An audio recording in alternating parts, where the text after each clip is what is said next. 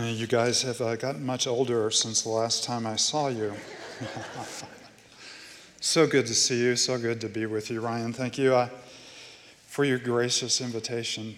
Um, when we had chose the name, you know, Desert Springs, uh, we wanted to be, you know, much more than just a, a fellowship, and there is nothing wrong with, you know, being being a fellowship. Uh, but we recognize that we are not only living in a high desert, but uh, there is a hunger here for far more and a thirst here for far more than water. And it was our Savior who said, If anyone is thirsty, let him come to me. And I will give him water to drink. And if anyone drinks this water, we're told in Scripture they thirst no more. And so you have been true to the vision and how deeply grateful we are for who you are, uh, how deeply grateful we are for who you've been, how deeply grateful we are for what you are becoming in Christ Jesus. We deeply love your pastor, Ryan, and that's not only because he shares a name with our son, Ryan, but uh, we, we love his theological vision, we love his heart, we love his compassion.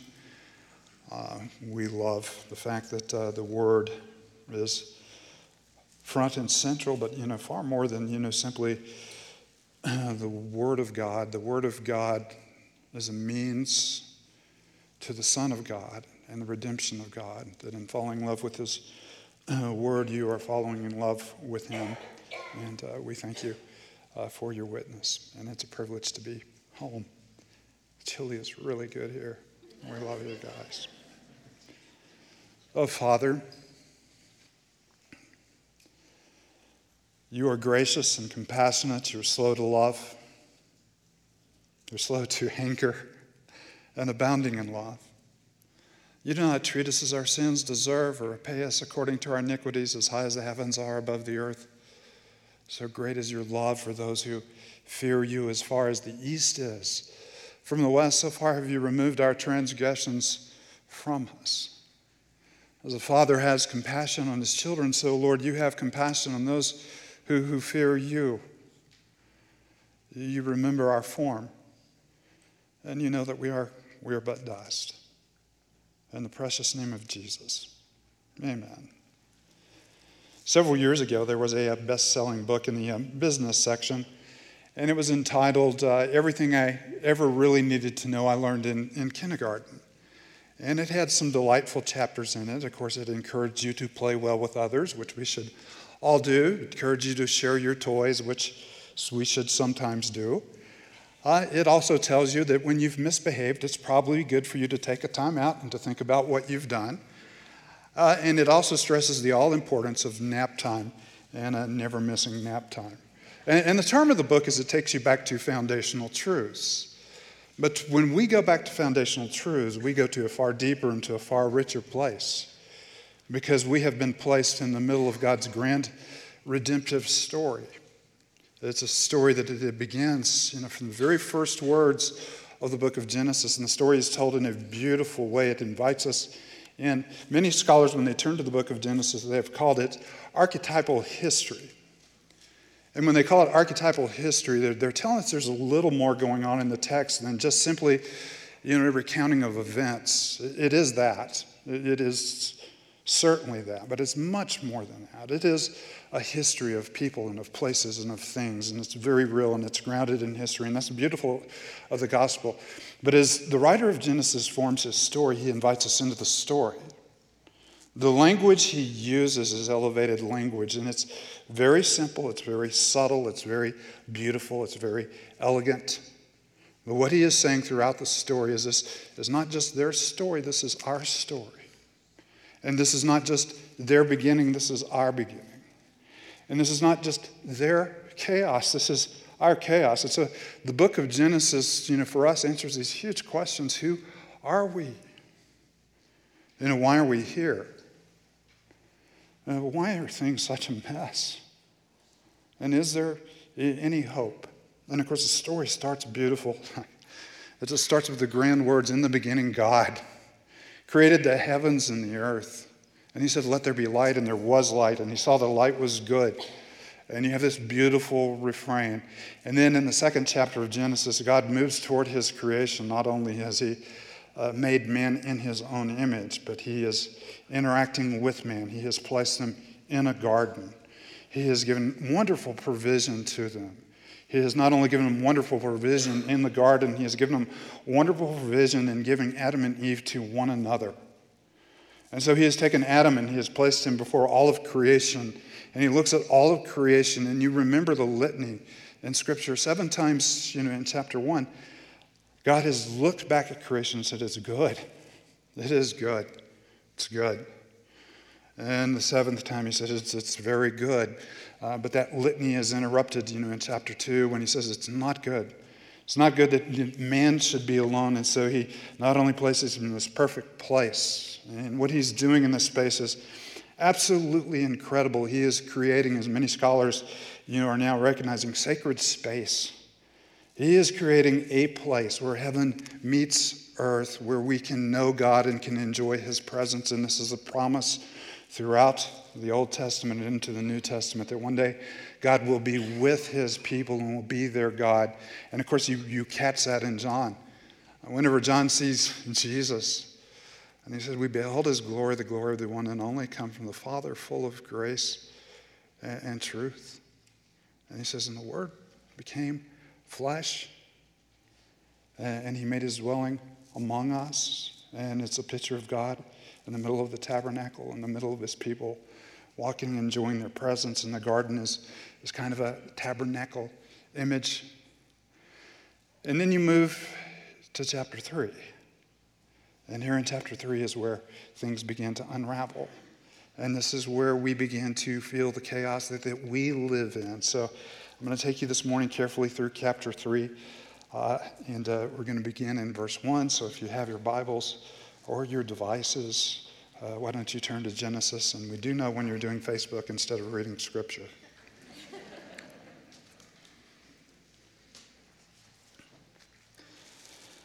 Genesis chapter 3. Now the servant was more crafty than any of the other beasts of the field that the Lord God had made. In Hebrew storytelling, already we're alerted to something unusual is going on in the text.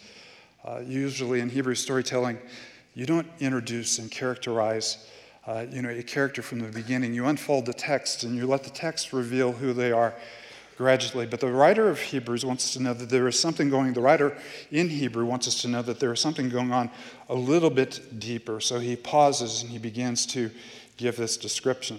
Of course, one of the most unusual things, you know, for many people, if you're reading this for the first time, maybe you you have not been part of a church, you know, that reads Scripture. Maybe you have not read Scripture, and there's some kind of curiosity that has brought you in. And, and all of a sudden, we're reading a story where the main character, one of the main characters, is, is, a, is a serpent. And, and, and, that's just a little bit curious in and of itself. Those of us who have been reading it for a long time, we, we've either read it enough that we just kind of take it for granted that there's a serpent, you know, at the head of the story, or we've developed this robust biblical theology where we know through the end of the story exactly who the serpent is and exactly what his end is and exactly what God has in store for him. So we call to mind, you know, Revelation chapter 3, where the mighty dragon is cast down to the earth and he's described as the ancient serpent who deceives the world. And, and so our biblical theology gives us a place where we're, we're processing that. But how, if you were hearing this for the first time, would you take it in? Well, how would it come to you? If you had just been redeemed, you had been brought through the Exodus, you're at the bottom of Mount Sinai, God is making a covenant with you, and you're, you're hearing stories for the very first time that describe exactly who your God is and exactly who you are and exactly why you're here and exactly and you're hearing these stories and then you hear the word serpent, you would not only think of you know, a, a physical serpent, you would begin to think in ancient mythology. This is a mystical creature, you know, described with all kinds of powers and all kinds of uh, you know, mystical presence, you know, throughout Scripture. But you have just come from Egypt, and if you have come from Egypt, this is a powerful symbol of the country that bound you and held you for 400 years. You spent generations in Egypt, and you had seen the symbolism. And, and, so you also have a little room to develop a biblical theology. You realize, you know, that this is a powerful symbol. You realize that this is a wise symbol. You realize that this is a symbol of the nation that you have come from. You see in the uh, the, the crowns of Pharaoh and the armbands and the reliefs and the Egyptian pyramids. And, and so you too have a biblical theology. This is a power, this is the power that enslaved us, this is a power that is contrary to God and all that God would have for us. And so you realize that conflict is already happening. Now, here's the description. He says, Now the serpent was more crafty, very curious, than any of the beasts of the field that the Lord God had made.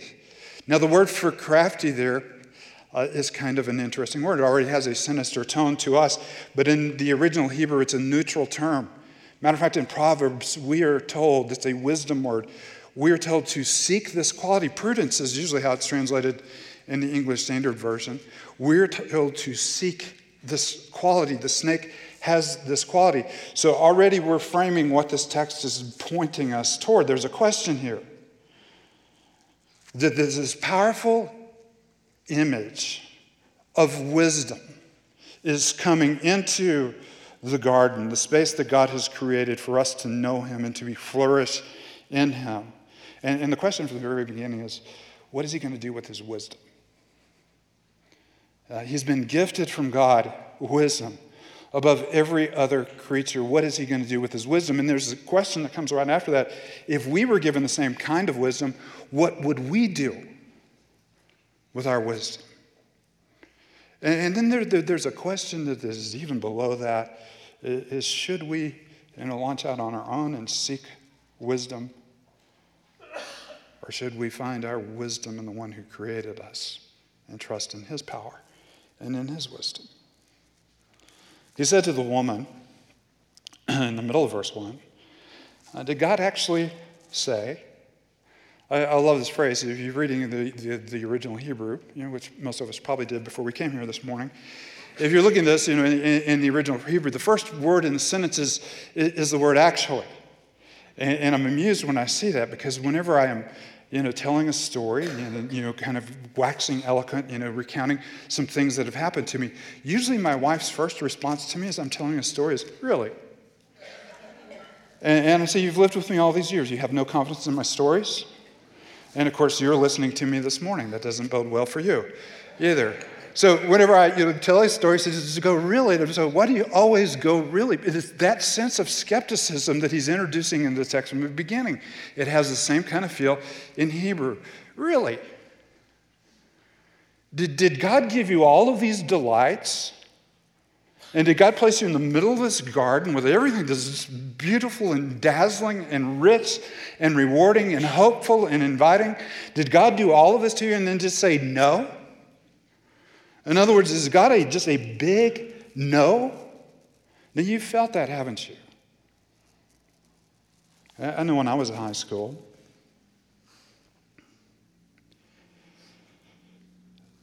it, it just seemed like everything that my friends were enjoying and everything that was fun and, everything you know that everybody was you know, talking about and making a whole lot of out you know was just it was kind of a no and, and to make things worse, I was a Baptist.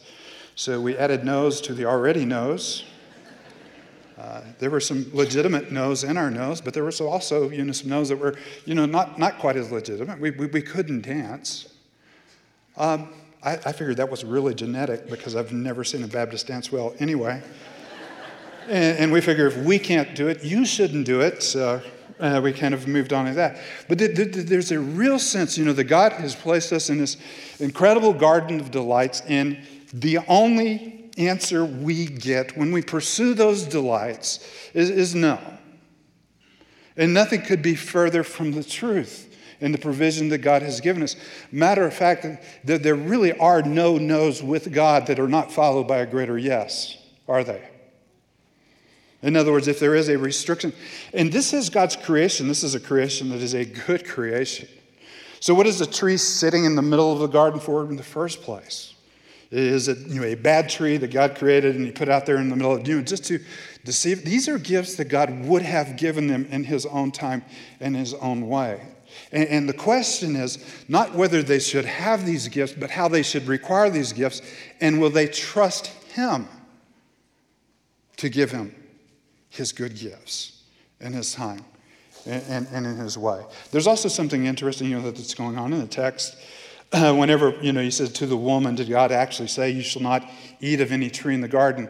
In Genesis chapter 1, we're introduced, you know, to the name of God. He is a powerful creator who has exercised authority over all creation, and he has created man in his own image.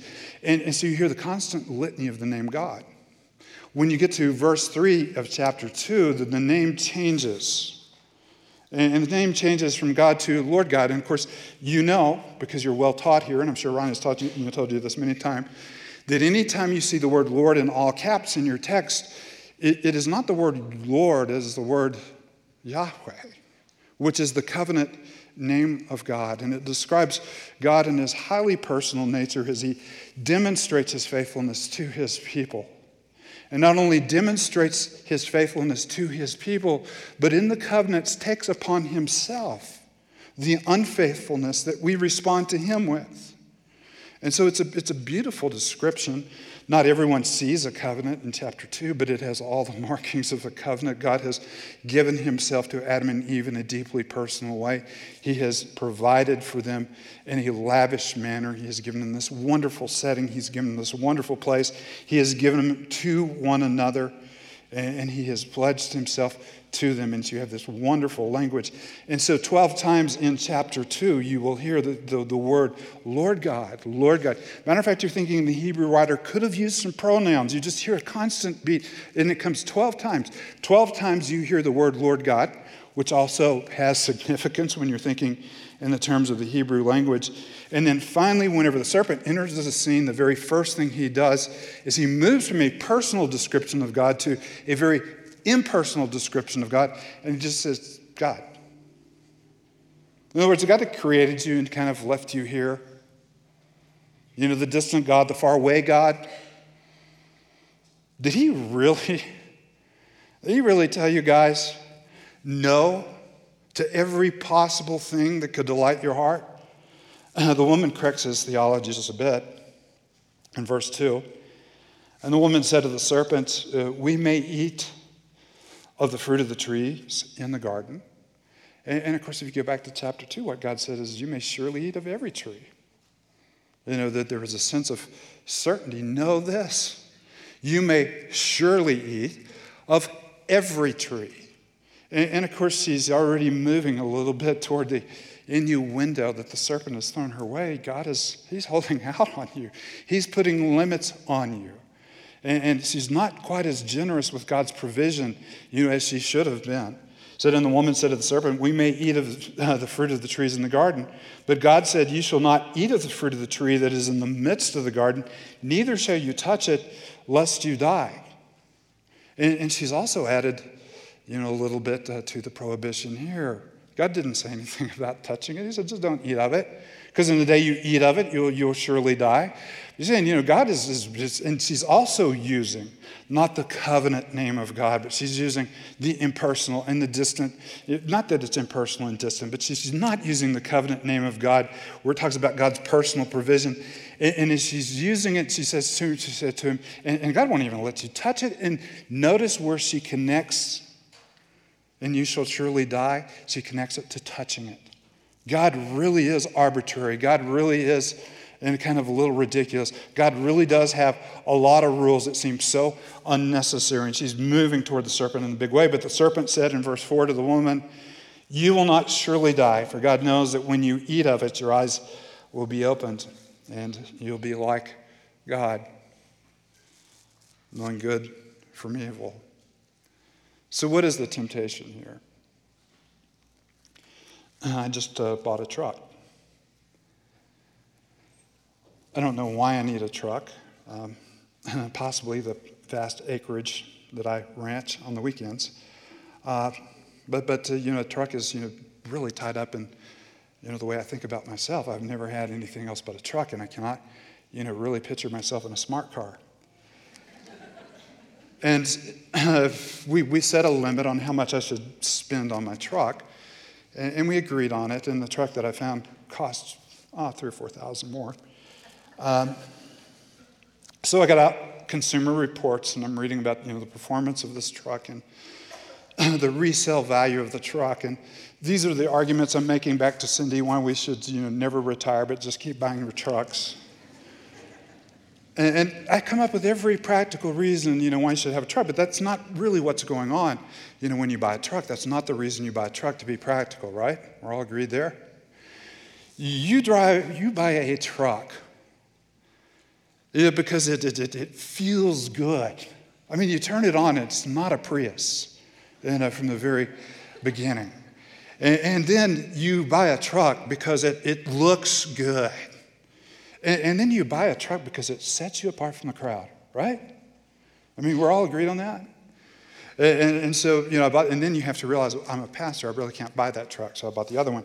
But anyway, that's what is going on with us. You know, we, we, we, see and we want these things, but the reason we see and we want these things, and the reason we're, we're delighting in these things is, what we really want is, is, is, we want a sense of autonomy. So the whole temptation of, you know, we want you know, to, to, reserve for ourselves this one last thing. You know, whatever else we do, we will do anything, you know, as far as doubling up on quiet times, we'll do anything about going to services, going on mission trips. But, but there's one thing we want to reserve for ourselves, and the one thing we want to reserve for ourselves is the final call. We want to decide for ourselves what is good for us and what is best for us. And as long as we're going in the direction that God is going in, and as long as obedience is a very easy obedience, you, you know, we are fine, you know, in submitting to the Lordship of the Christ. But the real question is when you come to that place and where you see these things you know, that God has set before you, do you trust Him? Or do you reserve for yourself that final call because you're not quite sure if you really can trust Him to give good gifts to His children? So that's exactly, you know, what's happening. But the serpent said to the woman, You shall not surely die. You know, God's exaggerated everything here. You're not going to die. I mean, and if you do, that, that's way out there. That's not really something you need to think about. What you really need to think about is how you live before you die.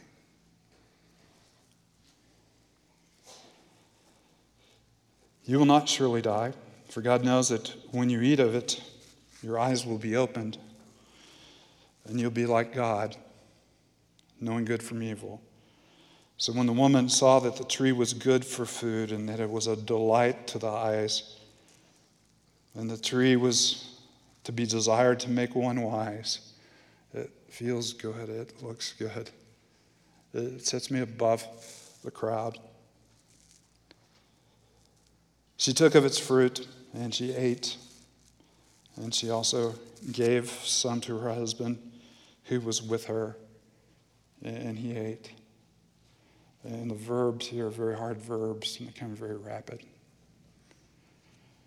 Uh, they, they, they, forecast a sense of impending doom, but not only that, they add to the pace of the text.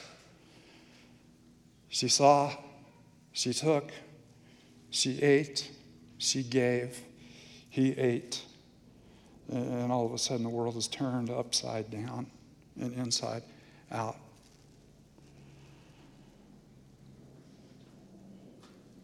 Verse 7 Then the eyes of both were opened, and they knew that they were naked. And they sewed fig leaves together, and they, they made themselves loincloths. If you're in Canaan, you know, the largest leaf you could find would be a fig leaf. So that'd be the first one you'd grab for if you're going to cover yourself. And as large as fig leaves look when they're on the tree, when you're trying to cover yourself, they're woefully inadequate. And, and so not only are they uh, grabbing for fig leaves, they're, they're sewing fig leaves together. How do you even sew a fig leaf together? And can you imagine, you know, that holding for very long? As you're sewing these you know, fig leaves together, it's almost like a, a child's craft. And it has no hope of endurance. It has no hope of even, even accomplishing the task at hand. So at first blush, it looks like all the promises of the enemy are you know, coming true. Nobody died. I mean, she, she reached out, she grabbed the fruit.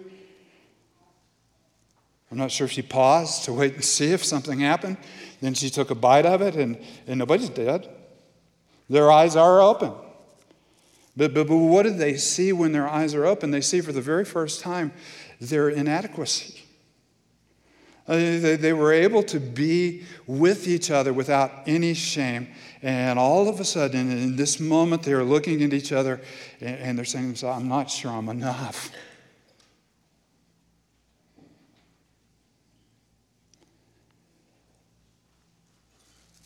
And uh, they begin to they begin to cover. We don't do that, do we? You, spent a little time this morning kind of working on your persona, most of you. Uh, the jokes are not going to get any better. You need to grab them while you can.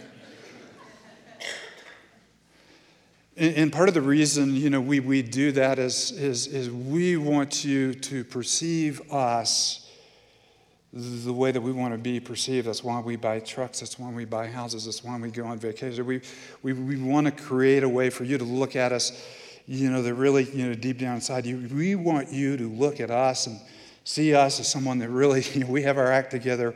Everything's really cool. And Sunday's the worst of all, right? I mean, Sunday's really when you get your least wrinkled shirt out and you may spend a little bit extra time on your chair and put on respectable shoes. Uh, or whatever you know the fashion is, and you, you get in the minivan.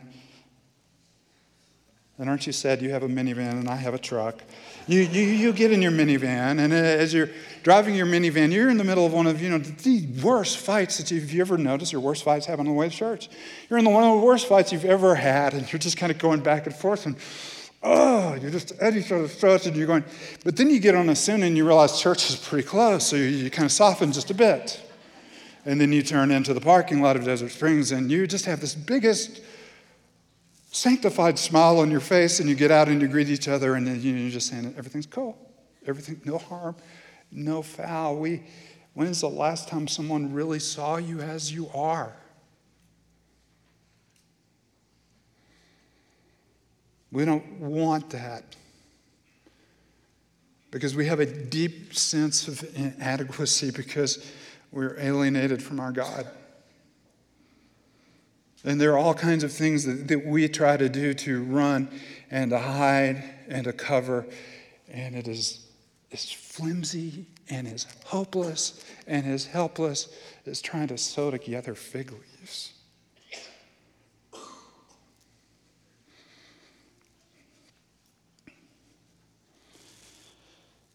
And when, verse 8, they heard the sound of the Lord God. And, and, you remember the rhythm I was telling you about a while ago in the text? Twelve times the Lord God, and when Satan comes on, he takes us back to the power and the sovereignty of God, but he removes us from the personal name of God. And uh, the woman begins to bind in it. But whenever the, come, the Lord comes in the garden, uh, the writer of the text introduces him to us as the covenant God. Why is he coming into the garden? He is coming into the garden to move toward his creation, which has been alienated from him.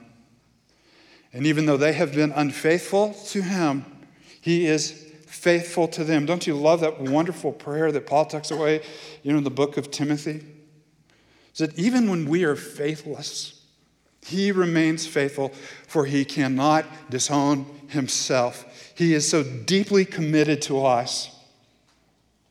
And in this moment, when you could have just started everything over, in this moment, he comes into the garden and he's moving toward them. and they heard the sound of the Lord God walking in the garden in the cool of the day, and the man and his wife hid themselves from the presence of the Lord God among the trees of the garden. But the Lord God called out to the man in verse 9 and he said to him, Where are you?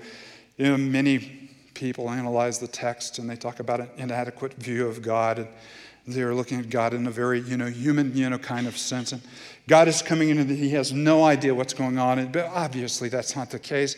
The Hebrew culture has a rich view of God. They've already been introduced, you know, to him in the context of their oral history and everything that's gone on with Abraham as a God who provides, a God who cares, and a God who sees. And so he's not asking the question for, you know, for information. He's asking the question, and it's such an incredible question. He, he's asking the question for, for their sake Adam, where are you? Maybe a great way to answer this question would have been to ask the question, Where were you yesterday? Because yesterday you're in the middle of the garden, we're walking deeply in fellowship with one another. And you're enjoying not only all the provisions of the garden, but you're enjoying beautiful relationship that I have given you in this one that I have fashioned to complete and to complement you. You are enjoying the riches of my provision. Where are you now? Did any of you think of the Mumford song, Mumford and Son song? Oh, you guys are not as hip as you used to be. But anyway, this question, you know, it's a question, you know, Marcus Mumford asked of an old lover, you know, that they've had an incredibly tough breakup. And in the middle of the breakup, he's just saying, I wonder where you are now. Do you ever think of me in the quiet and in the crowd? And the question is a deep one. Yesterday, you were enjoying rich fellowship with me. Where are you? You're in the garden of delights and you know, that I have created for you with all of my provision for you. And where are you? You are hiding and you are covering. What a, what a great question. Most of us uh, reminisce. You know, for those of us who have known Christ uh, and trust Him as our hope, uh, there was a time, wasn't there, when it was just so rich. You know, maybe you go back to college. You may have been in a Christian movement and you were in the Word, and uh, the worship, you know, was capturing your heart in a way that was just beyond explanation. You, you loved the gospel, and every time you heard it, it just kind of uh, deeply enriched you and your, your position in Christ. And you not only love the gospel to the point of being obnoxious, you love talking about the gospel. So anytime your friends saw you coming, they just ran in the other direction because something deep and something wonderful and something life transformational is going on in your heart and life. And, for many of us, we, we look back to a time when it was really rich, when it was really wonderful. And, and there's a great question there where are you now? Because God's grace doesn't diminish, God's grace only gets larger. God's provision doesn't diminish. The more we experience it, the richer, the deeper, the more profound it actually becomes. Where are you now? Have you made choices because it feels good? It, it just looks good and it sets you apart from the crowd. Have you taken you know, good things that are part of God's provision for you. And if you made them ultimate things, and of course, the moment you make them ultimate things, they become your God. And your world is turned upside down. And he said, I heard the sound of you in the garden, uh, verse 10, and I was afraid because I, I was naked and I, I hid myself. He said, Who told you you were naked? It's, that's not your problem. You, you, your problem is not your inadequacy. It's not that you're, you're simply a creature. The problem is, is, is, is your rebellion.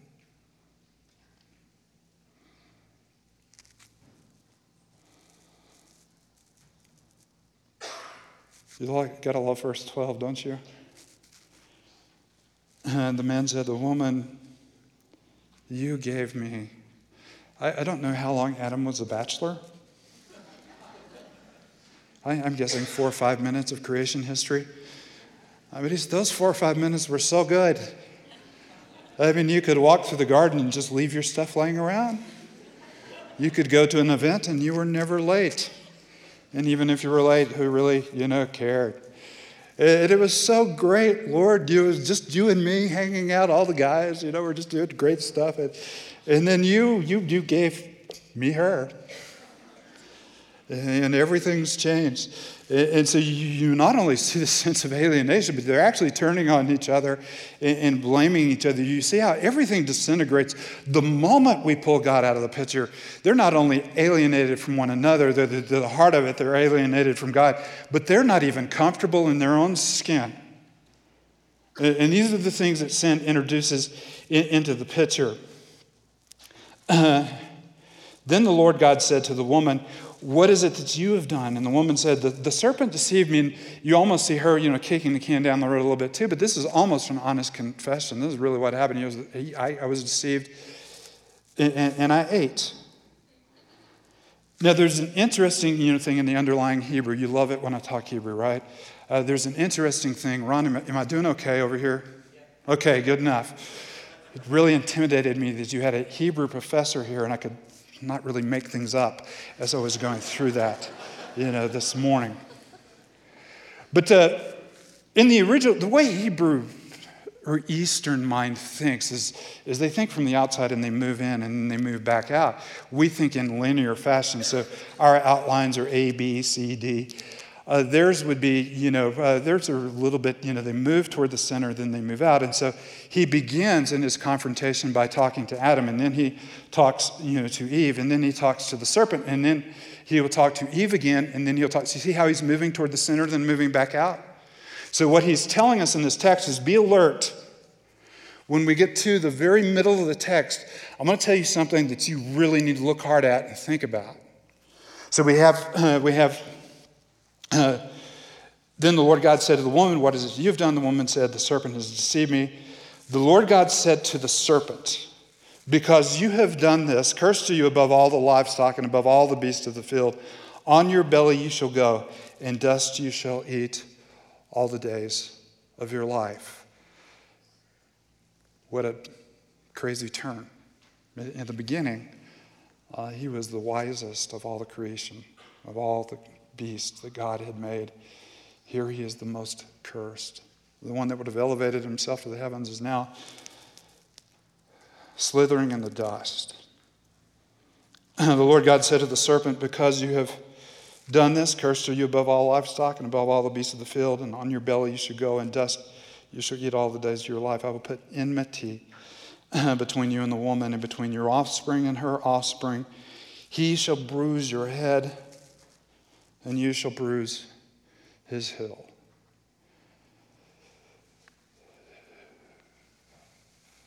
It talks about an ongoing conflict. It's, it's, it's, it's going to go out, you know, through, through the ages. And uh, the enemy's seed will be in contest, uh, you know, against the woman's seed.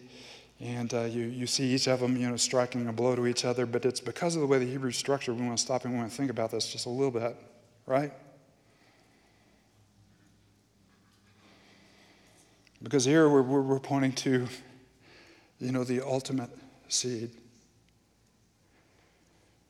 Uh, yeah, the enemy will strike deep blows, many blows, hard blows, near fatal blows. He, he will strike one fatal blow, which in the end will lead to his head being crushed and here is the very first picture of the gospel and the hope that we have in the gospel. That how can we put all this back together again? You and I can't. We can sew fig leaves, but that's about the extent of what we can do. But there will be one who wins a decisive battle for us, and in winning that battle, we will be restored. And that's the hope of the gospel. Here's, here's how Paul, you know, describes it you know, in, in the book of Colossians.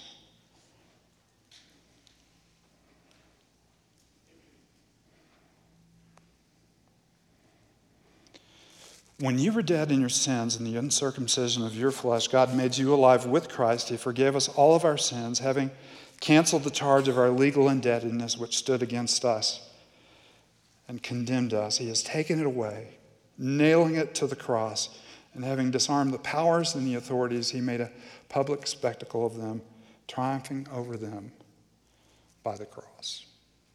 Isn't that great? How well, well, let's read on. To the woman, he said, I will surely multiply your pain in childbearing. In pain you shall bring forth children. Your desire shall be contrary to your husband, but he shall rule over you. In Hebrew, this is again a neutral word. It's only used a couple of other times. And, uh, you know, we're kind of left guessing. What does it mean your desire will be, you know, for your husband? And uh, Song of Solomon, it's used in a, in, in a way of, you know, sexual desire and sensual desire. And, of course, every guy who reads this text is hoping that's exactly what he means. And for the rest of her life, she'll think I'm the hottest thing that she's ever seen, and she won't be able to keep her hands off of me. There is another instance when it's used. It's used in the very next chapter, and of course, that's where we get our hopes dashed just a little bit. Uh, it's used in uh, you know, Genesis 4, verse 7, where, where, God is confronting Cain, and he says, uh, Cain, sin is crouching at your door, and it desires to have you. Oh, that's what we're talking about. She doesn't think you're the hottest thing she's ever seen. She kind of thinks you're silly. She's tired of hearing your stories, and she's going to do everything she can to make you behave at parties. That, that's what she thinks. And, and you have that, you know, just beyond that, you just have this incredible tension where we're fighting each other rather than being everything that, you know, the New Testament pictures, loving one another the way that Christ loved us and completing one another and giving you a perfect picture of Christ and, and, and of, his holy, and, and of his holiness. then to Adam, he says, and to Adam, he said, because you have listened to the voice of your wife, not that he's saying it's not good to listen to your wife, it is good to listen to your wife. It is not good to elevate your relationship with a husband or a wife above your relationship with God. You have far less to give them when you do.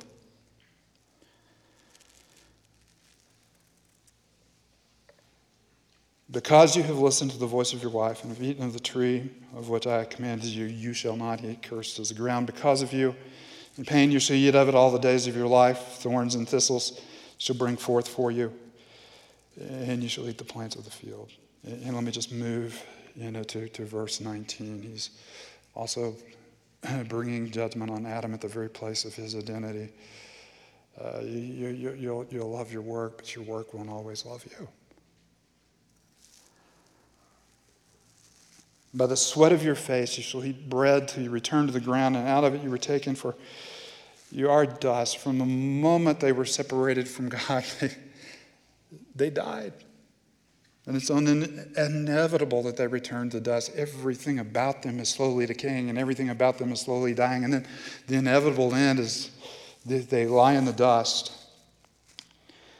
the man in verse 20, and I, and, and I love this, the man in verse 20 called his wife's name Eve because she was the mother of all the living.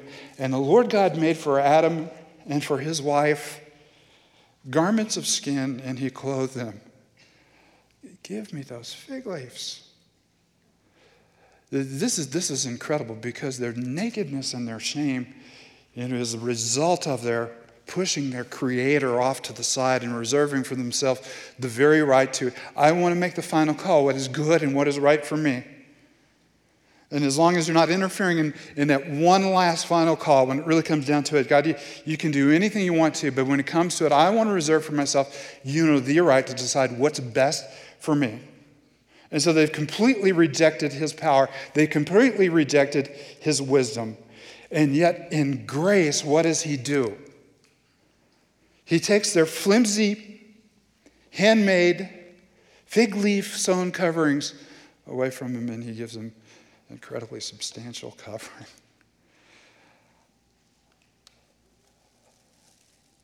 Your shame and your guilt is a product of your own doing, but I will cover you. There is a solemn assembly in the nation of Israel in the Hebrew Bible, spoken of as Yom Kippur. We call it the Day of Atonement. but the word Kippur means cover.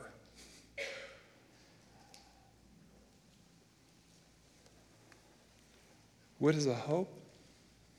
The hope we have is that someone will love us enough to wrench from our hands our feeble attempts to cover ourselves. And will cover us with His grace. And that is what God has done for us. What did they lose? Have you ever asked yourself a question? What did they lose when they rejected God? Well, an awesome place to live.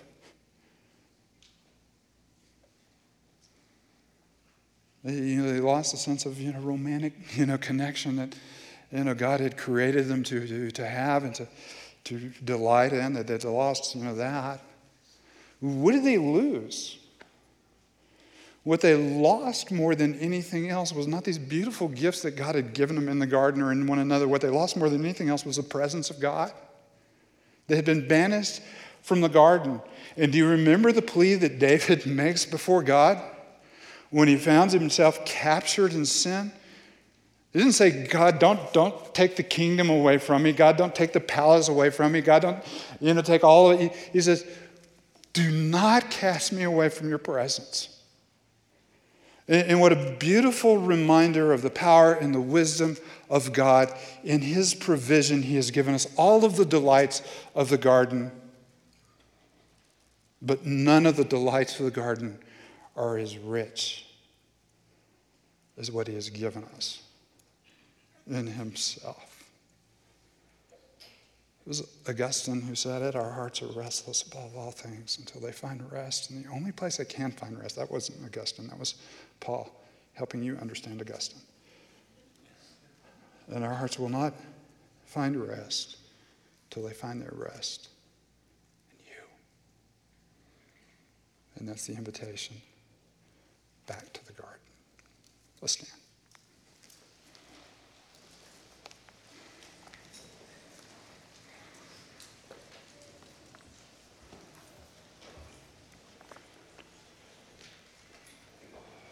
Heavenly Father, we thank you that you have placed us as marred by sin and as frustrating as it can be, you have placed us in a, in a pleasant place. You have given us good gifts. And Father, as we rejoice in the gifts you have given us, may our ultimate delight always be in you. Amen.